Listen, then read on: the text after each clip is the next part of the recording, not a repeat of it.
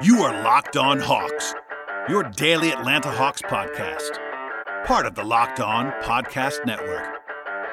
Your team every day.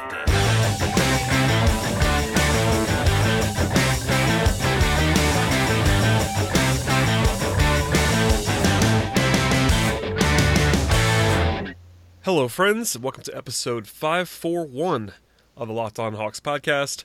I am your host, Brad Rowland. It is deep into the night here on Sunday evening into Monday morning, and I am back. Uh, at least sort of back. I've just I wish my body now is in Atlanta. I'm not sure my brain is just yet, but uh, joining me today to sort of bridge the gap between my uh, my travel state and my home state is the the great Jeff Siegel. What's up, man? I'm doing well. I'm I have not been traveling. I've been watching basketball and so I'm here to to help out and give some color to uh, to what we saw. Yeah, uh, just full disclosure, as I said, the last couple games, I have not been in my normal viewing, note taking, deep dive habits. So uh, Jeff is graciously joining me to sort of get through this particular game on Sunday because I was uh, still in travel mode and had quite a travel day on uh, on this fine Sunday. So, but here we are. I wanted to break it down a little bit and get your Monday morning commute ready. So here we are you know, the Hawks get a, a 123 to 118 win over the Bulls, which we're going to talk plenty about. But I wanted to hit on one news thing before we get to the actual game itself. And that's the fact that Omari Spellman is going to be out for at least four weeks, and as a result of that, might miss the rest of the season, considering where we are in the calendar. Because you know it's March 4th four weeks from now put you into early April or so, uh, maybe I guess, I guess late March potentially. But that's even just the reevaluation timeline, which is always important to note. This is not a projection for him to be back in four weeks, but only to be reviewed in four weeks. So high ankle sprain. Uh, I know you saw this play live. I did not. I, I, I did see the replay after the fact, but you know Spellman missed this game obviously, but you know long term, you know I, I think for me at least I'm assuming that he's going to be gone for the season. The Hawks have not said that, but it just sort of stands to reason, in my opinion, that you don't want to push that guy um, back any, any sooner than he needs to be back. And you know, a young player, especially, probably see him back for summer league. Or do you think it's? I guess it's possible, obviously, that he comes back. But what was your reaction upon seeing this news uh, earlier in the day on Sunday? I think it, it makes sense that it would take him a little bit longer to to get back. I think that you know they they, will have a few games down the end of the year between the, his four week timetable and the actual end of the season. But that's just like you said, that's just the reevaluation timeline. So you know whether he, it would surprise me if we see him again on a basketball court before we before we see him in Las Vegas or Utah or wherever they end up for their first summer league game. Um, you know, there's there's no the G League season ends in like the middle of March, so there's no way for them to like send him down for a few days and then have him come back up and maybe play the last two or three games of the season for the Hawks. So you know, there's no that that's not an op. You know, they don't have that opportunity. And you know, I think if they you know if they suffer a bunch of injuries elsewhere on you know in their their power forward you know rotation, then maybe they try to get him back out there for a couple games just to have some semblance of normalcy. But you know, it's it seems it seems likely that he's he's done for the year only because the four week timetable is just for a reevaluation, and then he may have another sit whatever. If he has another week, then you know there's only a week left of the year. There's about six weeks left of the year now, a little bit less than that, and uh, so it's it's it seems likely at least full strength Omari Spellman. We've probably seen the last of that this season. Yeah, it's certainly possible that he could be back, and you know the Hawks. The season finale is actually on April 10th and that game comes after two days rest. Um, and we it'd be kind of weird to see him play one game and not play more than that.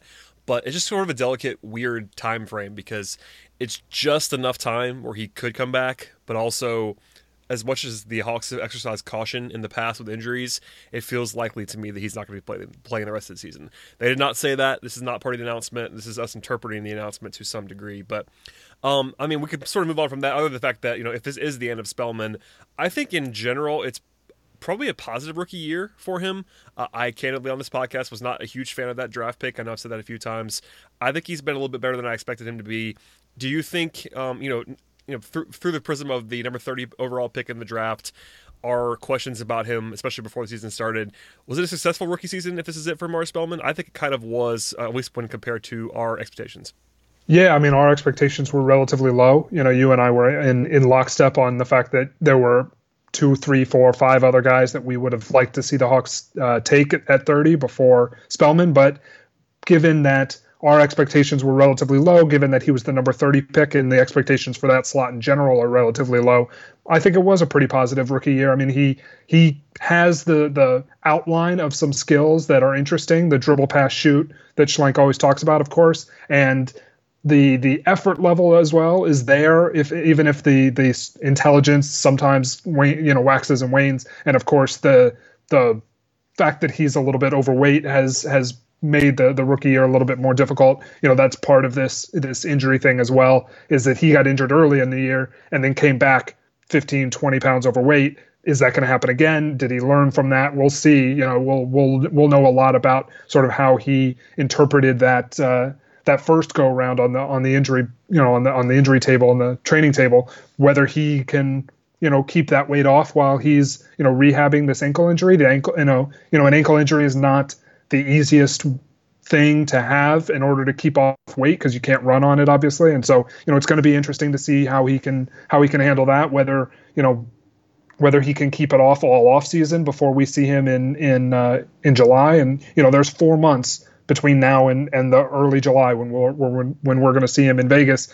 That's you know we're going to we should hopefully be able to learn quite a bit about how he's going to be as a as a and, a, and an how he's going to be as an NBA player, whether he can, you know, whether he can keep the weight off, whether he can take more weight off with the offseason, whether he can add some more, you know, some more nuance, some more skill to his game. So, you know, I think it's it's interesting. It's going to be, you know, a, a smart a, he can be smart about how he uses these four months between now and summer league or even just these few weeks between now and the next time we see him on the floor but you know it's it, it's sort of the elephant in the room to to talk about how this will affect his weight because it's but it's happened before where he got injured and he put on a bunch of weight and so you know we'll see how how you know how he fares in that in that regard.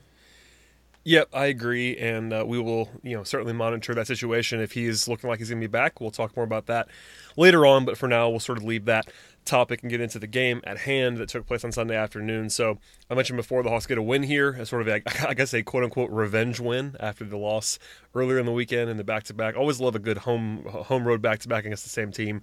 Always fun. Um, let's just start at the top with um, I don't know. Let's just let's go to I guess the injury fallout from Spellman and, and the way that it, that it sort of affected the rotation in this game. We're going to save Trae for the middle part of this podcast. That is coming, I promise. We're going to talk about Trae Young as we always do on this podcast. But in this game, Lloyd Pierce elected to start Alex Len and, and uh, Dewayne Dedmon together which was interesting. Obviously, John Collins did not play with flu-like symptoms. Um, that's not. A, it wasn't a huge surprise when he missed this game, given where he was. Um, you know, I, I, guess he was listed as doubtful before the game started, so no huge surprise there. But Dedmon and Len, obviously the teams to I guess de facto rotation centers. But if you think about it, you know Vince Carter played a ton of minutes on Friday. No Mar Spellman, no John Collins. It made some sense to me. But what did you see from, from that look really. And obviously, Alex Len had a huge game with 28 points, a career high for Alex Len with 28 and 9. And Dedmon had double double as well. So obviously, I guess it quote unquote worked. And I guess it's important to note that Chicago plays pretty big. You know, Lauri Markkanen's playing the four for them, so that kind of gives you some of the reason why that, that would be the case. But what did you see from that outlook, and um, did that make sense to you? Yeah, I think it made sense only because like they had so few big men, and so you just start the two best big guys and just hope it works out. And with Len, you know, going five for eight from three, it worked out. You know, that's the that's the way it it, it was gonna. If he went one for eight, they probably lose this game because he's you know he they they don't the the Bulls don't have to respect him as much. They weren't really respecting him anyway, but that's why he was so open. That's why you could make five of those those eight three pointers. And so you know, I think it was interesting to see them start out big. They only went they only went big at the start of the first and third quarters. Otherwise, they staggered their the two centers throughout most of the game. And then you know Alex Poythress played a little bit of center, um, you know, at, at certain points in that game. So, you know, I, I think it was it was smart to get the two like when in doubt, put the two best big guys out there together. And as long as you can make it work, I don't think you can make this work against every team. But like you said, you know, the, the Bulls play big with Markkanen and Lopez to start first and third quarters. And then sort of things get a little bit different after that as everybody gets into their bench. So it, it was a fine thing to do. It's not something that they would, you know, particularly want to do against every team.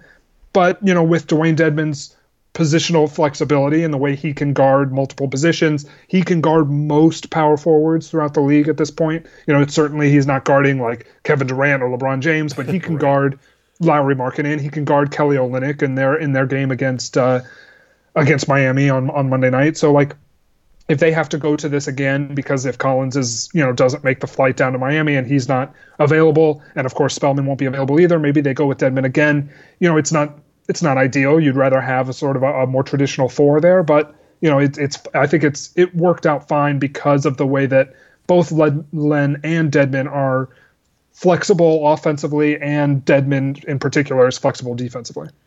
For sure, and that's, um, that's something that I actually kind of poked around about early in the year when John Collins was not playing of using those guys together sometimes in certain matchups, and Pierce didn't seem to want to do it then, but he's done it a few times this year. It's been it's been sporadic and with good reason. When those guys are your two centers, you don't love playing them together, but in this game it made a lot of sense, and uh, it actually ended up working out.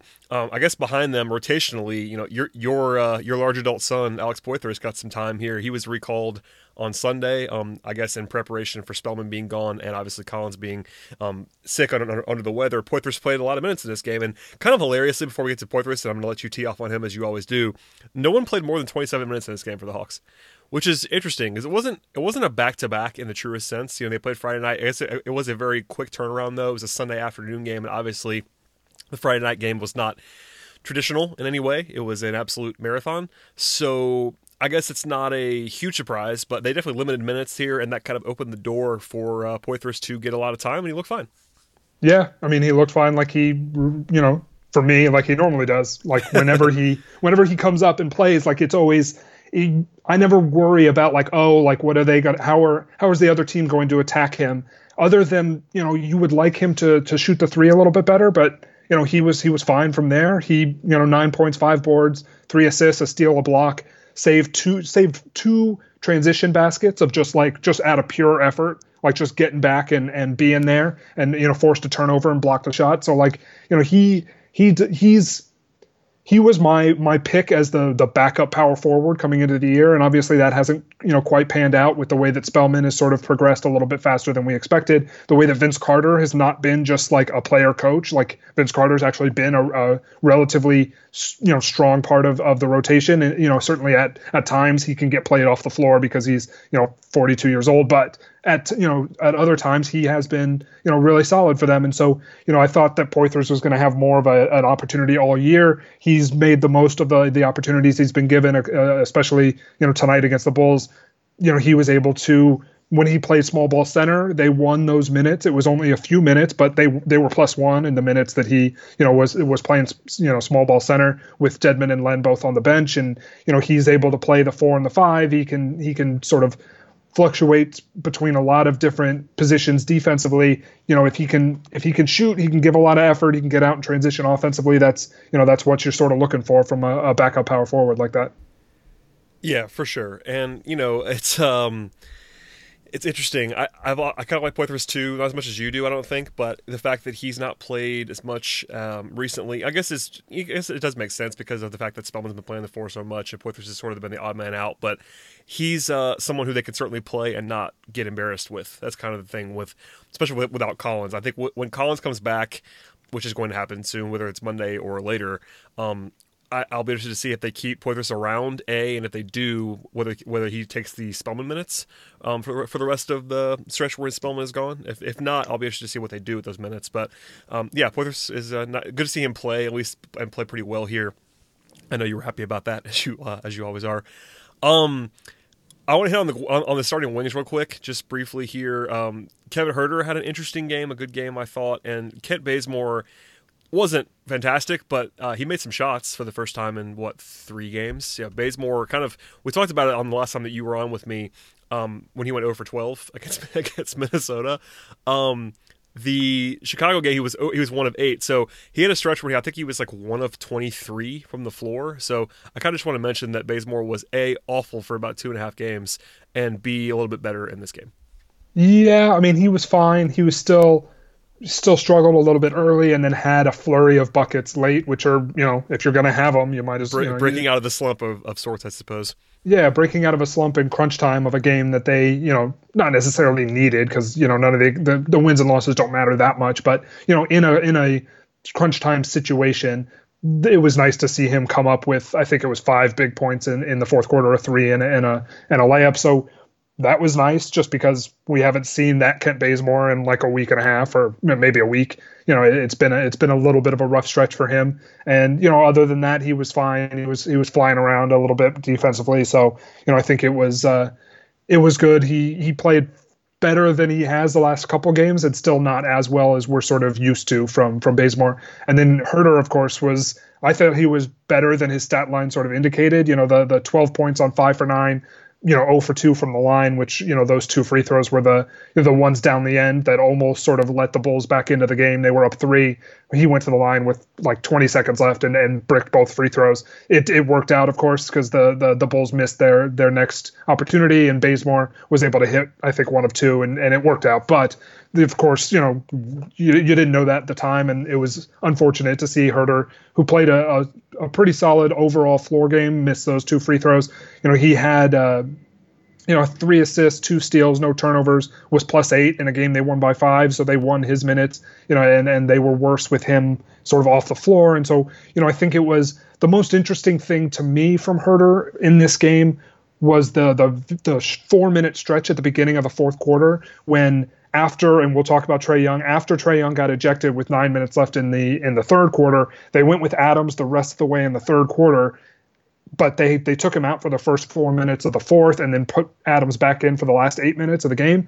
So those first four minutes, you've got no point guard on the floor, and it was Huerter and, and DeAndre Bembry who sort of split the the ball the primary ball handler duties. You know, the, since they're you know obviously they're not going to play Adams the entire second half after after Young got ejected. So I think you know it was interesting to see what where is Huerter, where is Bembry, you know where are these guys as the as a primary ball handler. And Bembry, we know a little bit more about where he is as a primary ball handler. You know, it's it's difficult for him because he can't. He's not a threat to really pull up and shoot from anywhere at all. Pretty much, he's he's either getting to the rim or he's passing the ball, which allows teams to play off of him a lot more and, and get into passing lanes. And that's where a lot of his turnovers come from. And he rushes things and doesn't have the best handle. So we know what DeAndre Bembry sort of is in that primary ball handler role. It hasn't gone super well for the Hawks when he's, you know, when they've given him that th- those responsibilities. But Huerter, we haven't seen a ton of him as, as a primary guy for for you know in these lineups, and so it was really interesting to see you know where you know what can he do, and he was.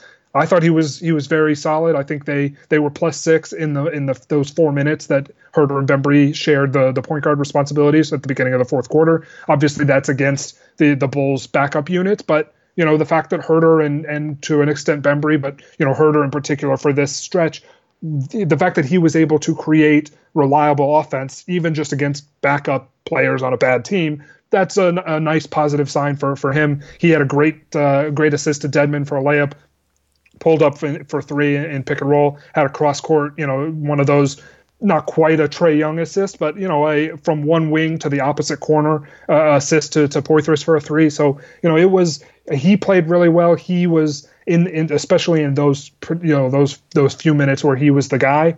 You know, I think that's the the ultimate ceiling on Huerter to me is still Bradley Beal. Like we look at what Bradley Beal can do as an offensive player, the fact that he can shoot, the fact that he can spot up, come off of screens, but also take you know take the ball, take the reins of an offense and and distribute and play and pick and roll and pull up for shots off the dribble and get to the rim a little bit and and pass really well. I think that's ultimately, if Huerter hits every bit of his offensive ceiling, that's where the Bradley Beal comparisons come in. And you know, for a rookie playing, you know, as a as the primary ball handler for these few minutes, he looked kind of Bradley Bealish. You know, the pull up three off the off the dribble and pick and roll, the two assists to Dedmon and Poythress. Like there are you know significant re- there's significant reason to be you know very positive about Huerter's future based on just that little four minute stretch for sure. Uh, two two things here that I want to get your opinion on about Huerter, then we'll move on.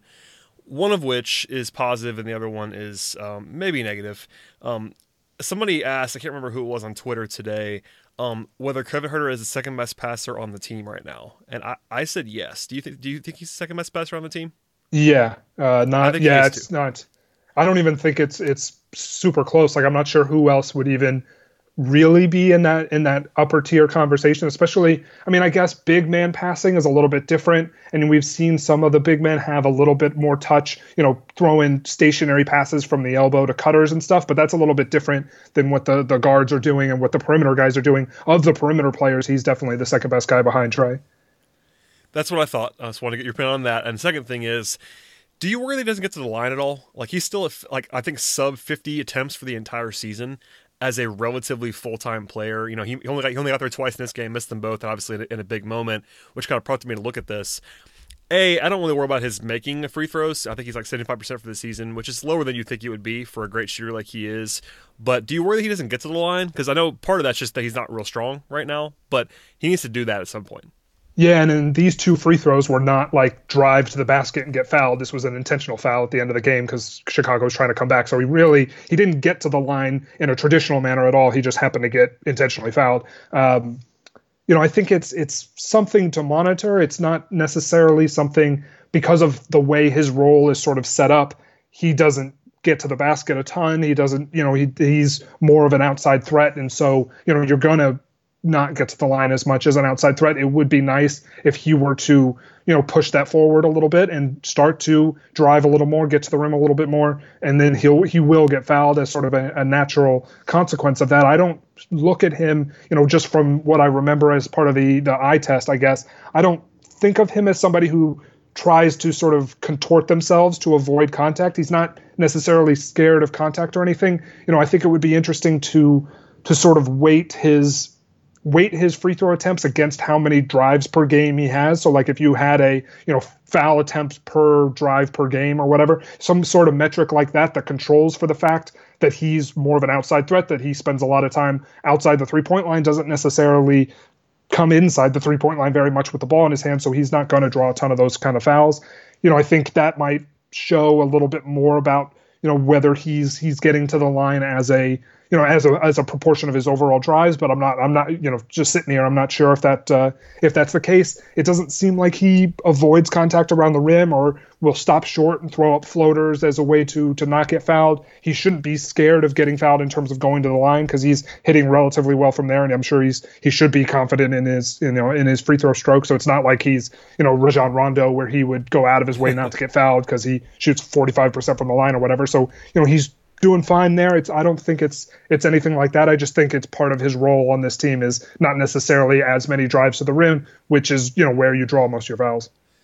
Yep, that makes complete sense, and I wanted to at least touch on that because I didn't. I mean, I, I, knew he didn't get the line a whole lot, and then I, I was kind of just jarred by how how little it's been this year when I was looking at stuff to prep for this podcast. So uh, that makes sense um, across the board. Okay, uh, we will be back in a, in a, quick moment after this short break to talk about Trae Young and much more. But I wanted to take a moment to remind everyone to subscribe to this podcast, the Locked On Hawks podcast, on whichever podcast platform that you want to listen to, uh, or multiple. If you want to go ahead and do that, leave five star feedback. If you like the podcast, please tell your friends as well. Check out and check out the entire Locked On Podcast Network. But uh, quick, quick, quick break is on the way here, and we'll be back again with Jeff right after this.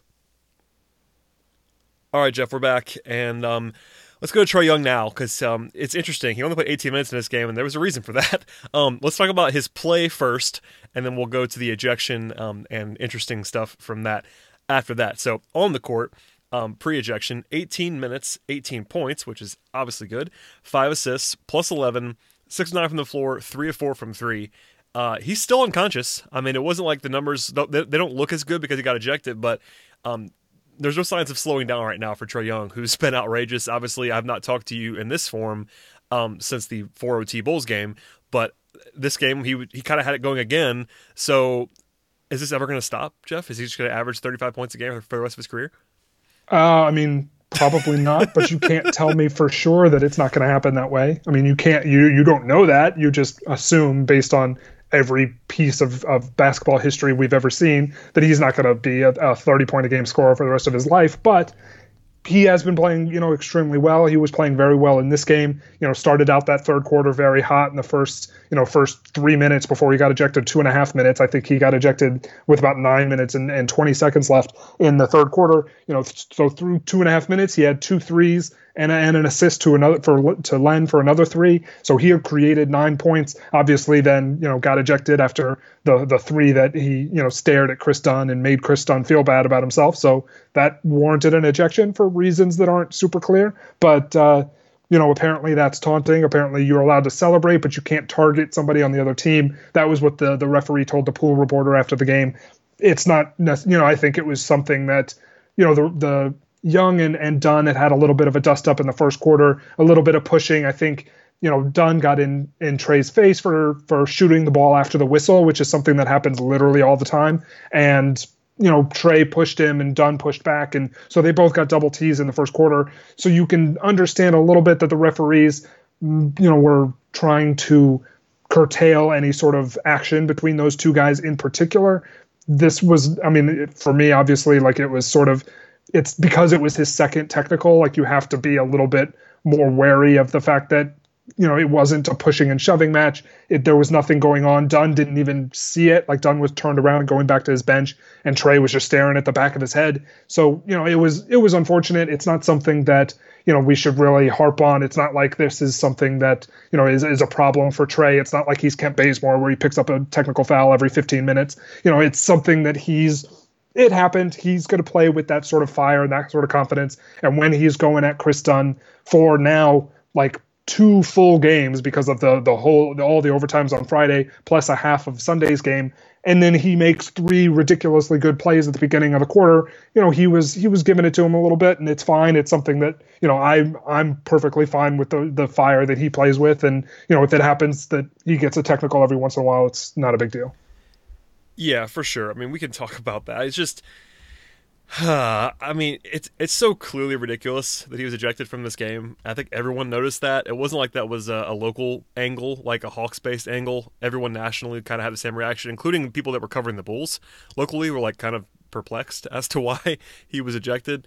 It was clear that the stare down was a stare down, but that's like a very normal NBA thing. It's definitely I guess it's taunting in the in the purest form if you want to just take the extreme example of that, but yeah, it was it was an, it was a crazy ejection, and I think if you're if, if you're an official, for better or worse, you need to know that that's going to be a second technical foul. Like you can't give him that technical foul um, in that spot.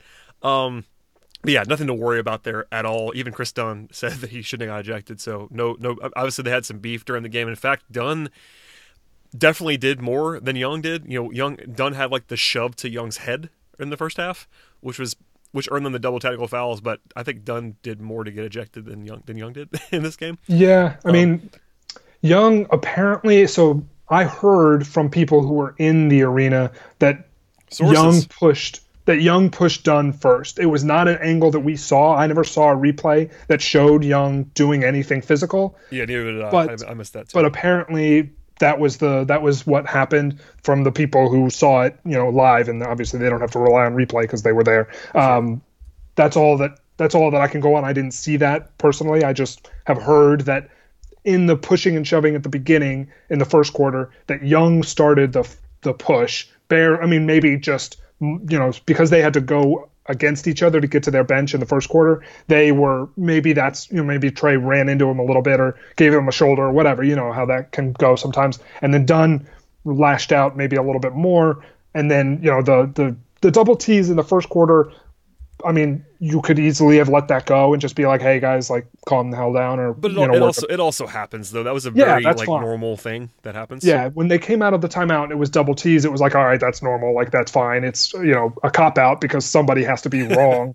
but if you're not gonna if you're gonna have the rule that nobody that somebody doesn't have to be wrong, then fine, whatever, it's fine. Um, but it uh, it did make that the it did make it so that the t- second technical obviously ejected, you know, Trae Young, and so it was something where you usually see referees give the guy a lot more leeway when he's already got one tech because ejections don't look good for anybody, and including the league, including the the referees involved. And so, you know, you see, you know, you see that across all sports. You know, where you know, especially like in soccer, once you get a yellow card, like the second yellow card, you really got to earn that second yellow. And so it's it's the same sort of thing. The technicals are are basketball's version of the yellow card, and so it's it, you know it's it was unfortunate. It's something that you know it's it's it's difficult because you don't want to harp on the referees. You know, I've never been somebody who wants to sort of break down what the referees are thinking. Referee decisions are sort of this this like overarching thing that's above the game that you can't really like think about or analyze in in a real way. For me, I don't. You know, if you're if you're analyzing how a guy should react to the referees, like it's it's just difficult to it's difficult to sort of analyze the referees in that sense is, is sort of my point there and so i'm thinking that uh, you know it's it's unfortunate but we got you know a, a half plus a, a, couple of minutes of, of young's exploits we you know he was right on track like he was in against minnesota like he was against houston like he was against chicago on friday you know he was right on track for another 30 35 point game and you know we'll see how he can come out against Monday. Obviously, he'll be a little bit more well rested because he didn't have to play the second half. So you know that'll be good for for their chances in Miami on uh, on Monday night. And you know, other than that, I don't think there's there's too too too much to to take out of it. Yeah, he was really good in the game, obviously, um, in a small sample, but you know, this is sort of a weird fluky thing, and I I feel bad for for Hawks fans to some degree. Obviously, the Hawks won this game. Is a little, I guess, it's a little bit easier to take after a win but he had it going again, and that's like you know, it was definitely clear that fans Trae's now their guy, which I, I, totally understand. You know, I know that's not really the angle that you and I take most of the time. We're definitely more analytically driven, but fans are now certainly rallying around Trae Young as like their guy for the future, and with good reason. He is the franchise centerpiece at this moment. So him being taken away from the game for the second half was not fun for anybody on a you know relatively prominent placement Sunday afternoon game, etc. Um, granted, it was the Bulls, but still, uh, no fun there. But uh, you know, the Hawks get the win. Trae played great, and he can sort of take that one to uh, as some motivation, I suppose. Trae's usually pretty good about taking motivation from outside places. So there you certainly, go. Certainly, at least he says he is. You know, whether yes, he, actually, he, likes to share that. On, will put that on media. Twitter. Yes, uh, um, you know, I don't know how real all that stuff is, but I've never been someone who does you know reacts to things in that sort of way. So maybe he's just you know driven by that sort of stuff as long as it works, man, he's been great. So yeah, uh, keep whatever. keep it coming. Obviously. All right, let's finish with two more things here. Not quite as sexy as Trae Young, but two supporting pieces off the bench that had interesting games here. We'll start with Jalen Adams first. He played more because of Trae Young. Uh, we mentioned him a little bit early on with uh, with regard to Huerter and all that fun stuff. But Adams with 26 minutes, he shot the heck out of the ball with four of seven from three, 14 points, four rebounds, four assists, and uh, by far his best game as an NBA player. So what did you see from Jalen Adams?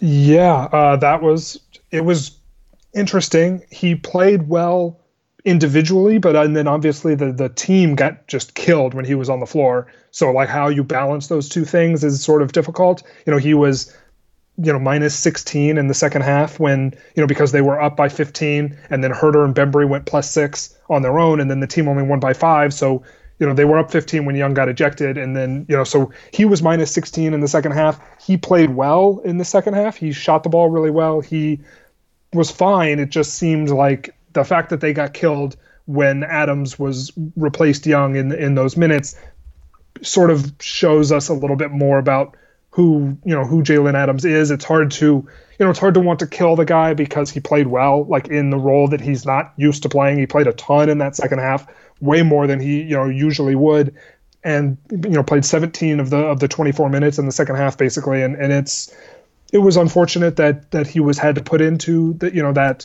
circumstance and I thought he played he played fine with the caveat that he's not very good and so anything better than not very good was going to be a positive.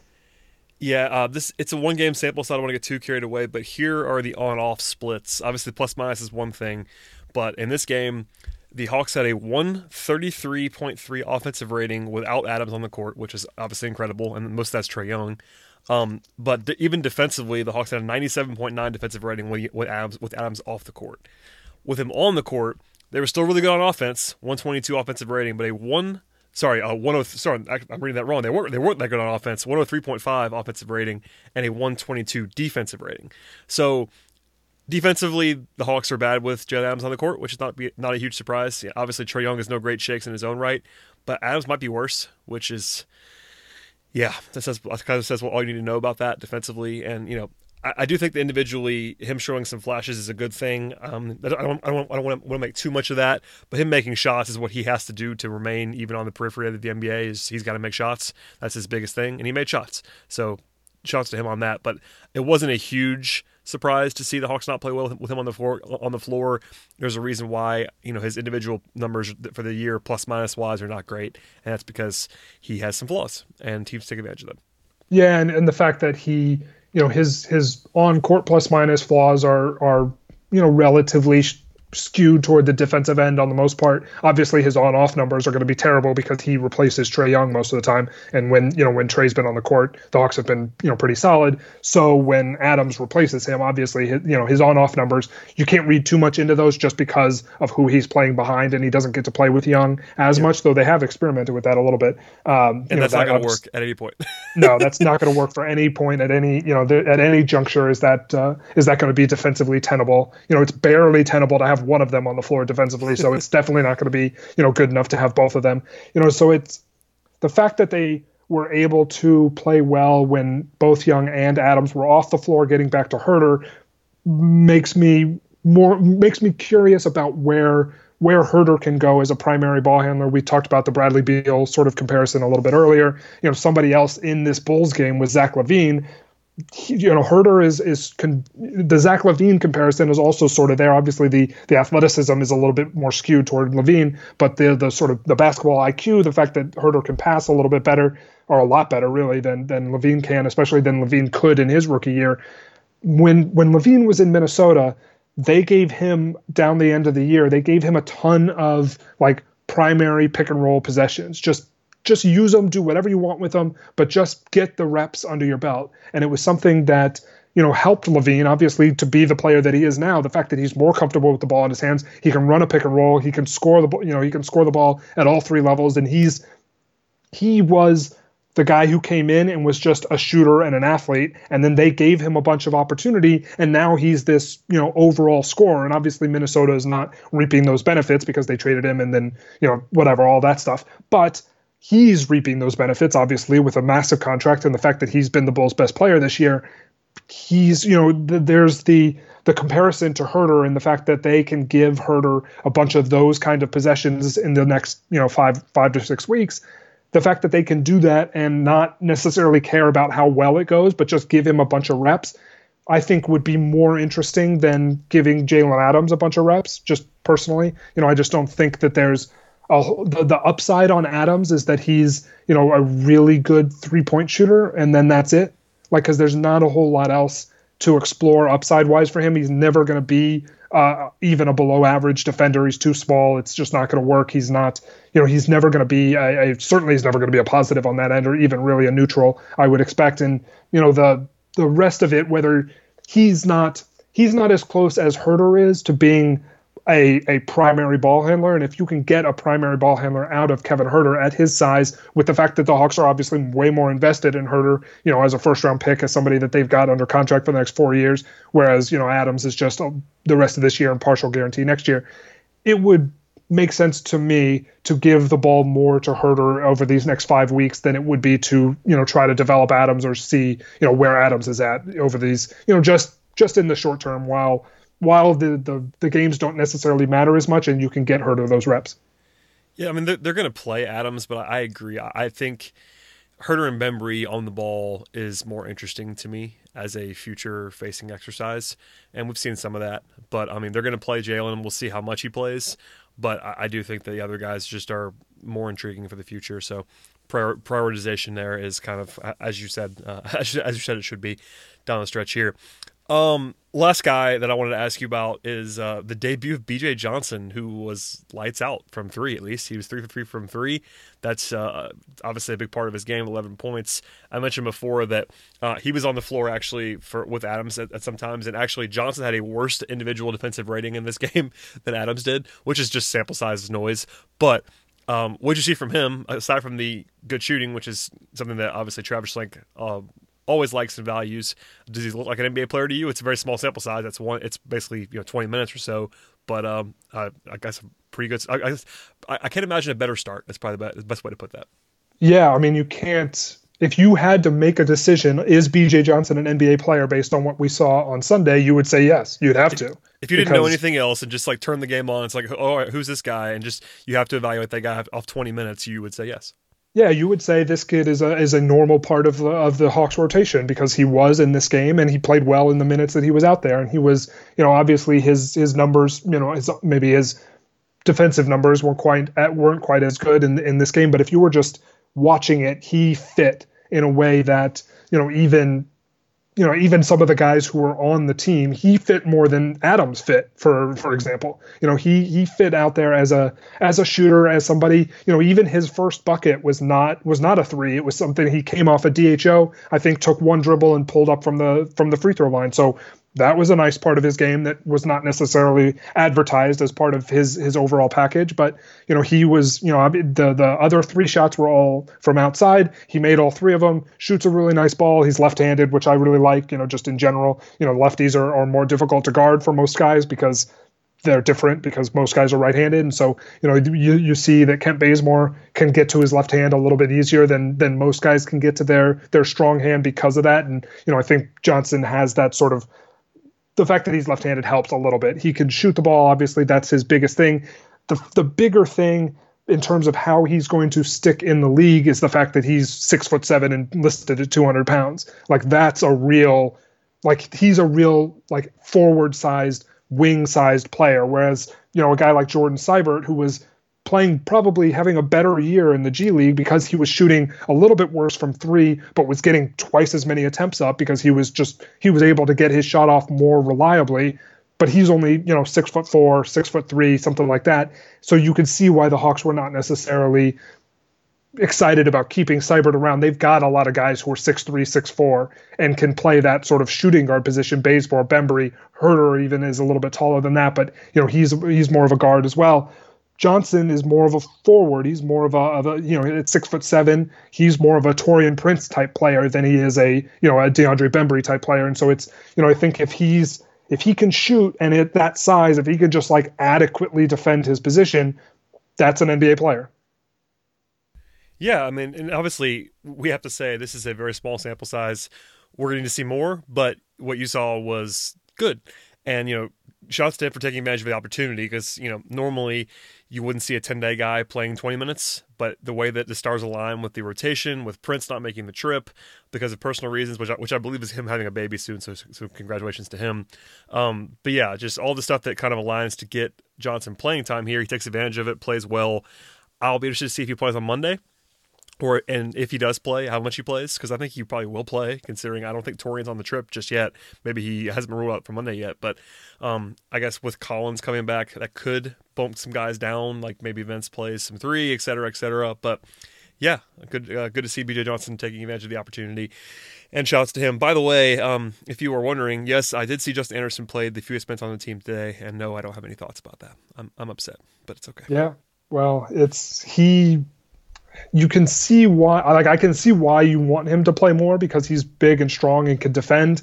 But you know, the fact that he can't do anything offensively is sort of why he's been oh, been that's, stuck that's, on the it's bench. not sort of why. That's that's that's the reason. That's exactly we all why. know that. That's, that's the reason.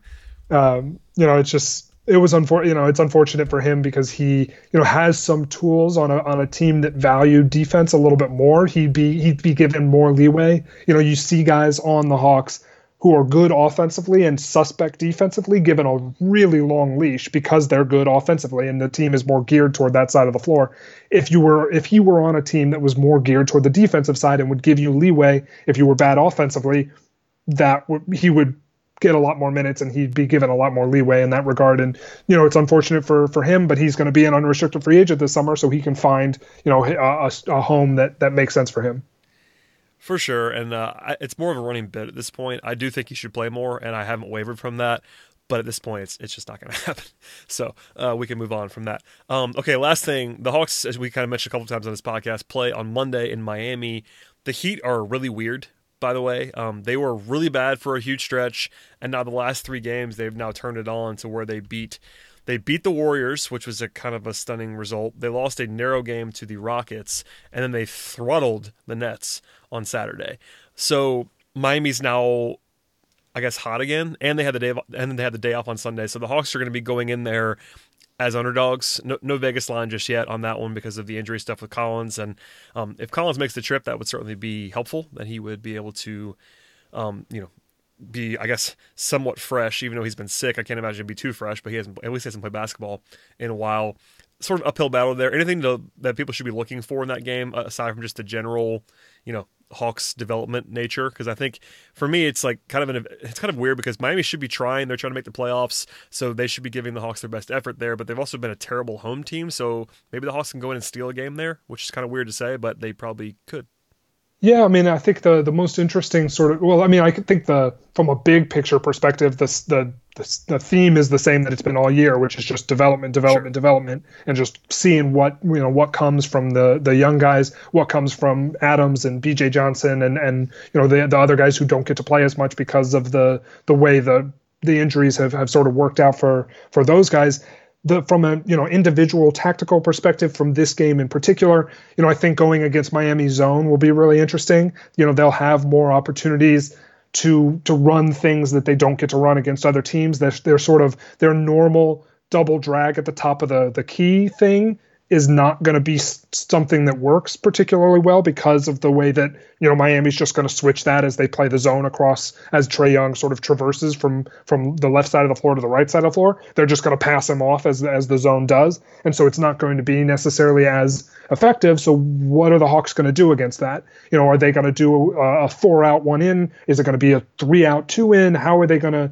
you know exchange with the guy at the free throw line? All of that sort of tactical stuff about going against a zone is going to be really interesting to watch. You know, I think that offensively is is what sort of matters from this game in terms of you know how they attack a zone. The, the zone is sort of up in usage across the league. The the Knicks are running it, the Nets are running it, Miami, Toronto. You know, a lot of teams are, are running this zone look this year more than they have in previous years. I think zone usage the last time I checked is up like almost four times what it was last year you know, inter- across the league, and a lot of that is those four teams in particular. But there's, you know, uh, uh, quite a few teams out there who run a lot of zone. Dallas, you know, likes to run, or you know, would run a lot more zone earlier in this decade, and has sort of gotten away from it a little bit lately. But you know, I think that's from this game in particular. If you're just looking for something X's and O's tactically to to watch in this game, when the when the Heat goes zone, especially when Bam Adebayo's in the game and he's able to sort of patrol the middle and, and be real quick and and do everything that they need him to do in the in the the center of the paint.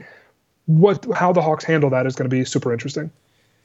Yeah, I, I totally agree. I'm and I'm looking forward personally to being able to watch a game live for the first time in a week. That'll be exciting. Yeah. no, nobody else, nobody else cares, but the the podcast um, will be, I guess, more more timely. You know, as we record here at 1:20 a.m. Eastern time. And by the way, I apologize if I'm completely out of it. It's because I am.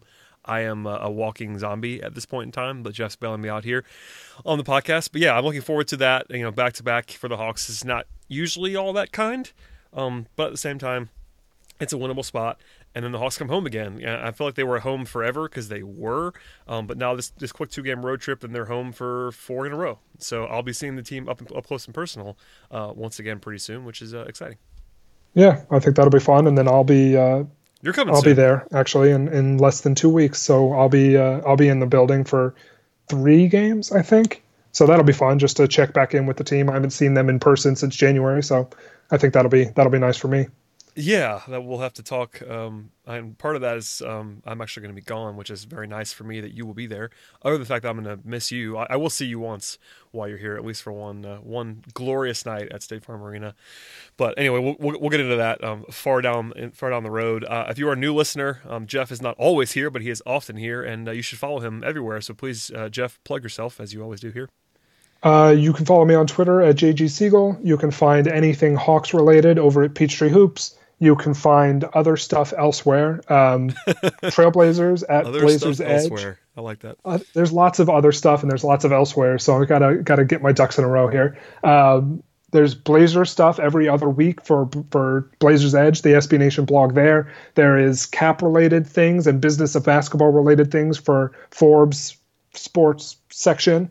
Um, there is there's a new thing that I teased on Wednesday that came out today, uh, that came out Sunday, today, March 3rd, uh, on the Basketball Writers, which is a relatively new site that's subscription based, and it's a, it's a little bit different. It's like the Athletic, but there's not it's not nearly as sort of huge and, and there's not beat writers in every city. There's just a handful of sort of high level analysis type people who you know write high level analysis type articles, and that's what uh, that's what their niche is. And so my first article about the Boston Celtics went up on Sunday, March third. There's that's going to be you know maybe every other week, every third week, something like that for the the remainder of the year. And then uh, the big one, of course, is early bird rights. You can find that's my that's my baby. I I built early bird rights from the ground up, and it's my site, and so that's where you can find a lot of uh, the all the salary cap information for all 30 teams, all future draft pick information, everything you need to know about the salary cap is is up there for for your consumption, up there 24/7 whenever you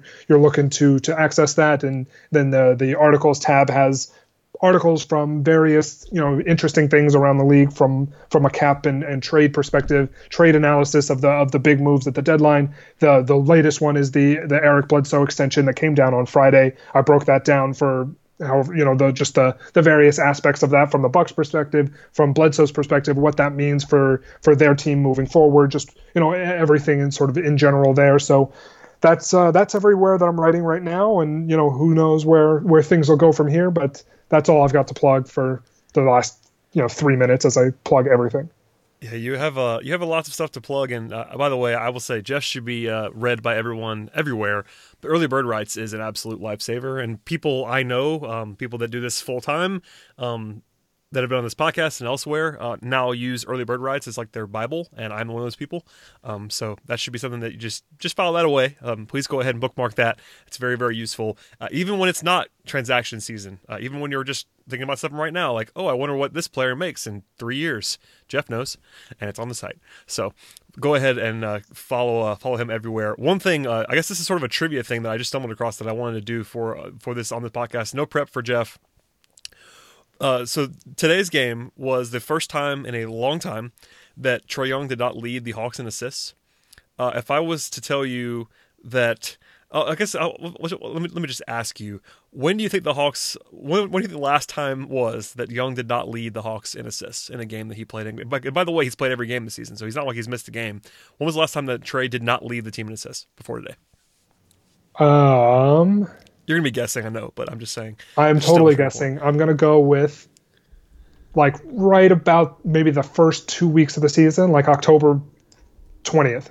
Okay, not that long, but okay. Um, he uh, he uh, had led them in assists for 17 consecutive games, um, and before that there was before that this is the starting part for me.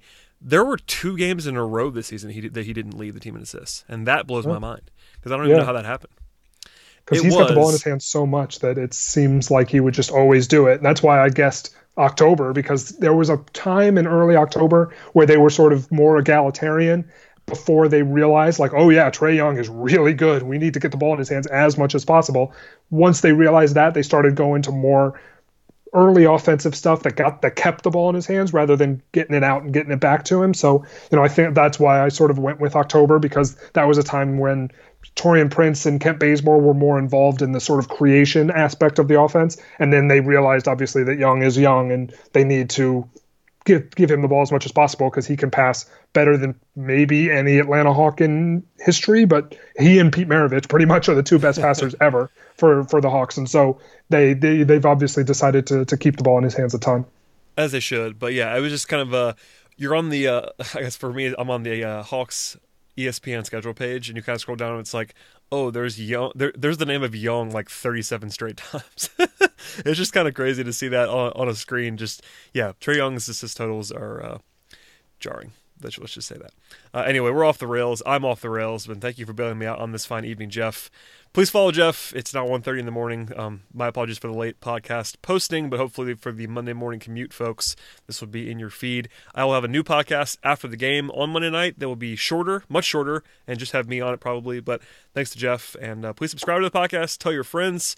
Follow Early Bird Rights. Follow Jeff on Twitter. Follow me on Twitter. Follow the show on Twitter at Locked On Hawks. And we'll see you guys on Monday evening.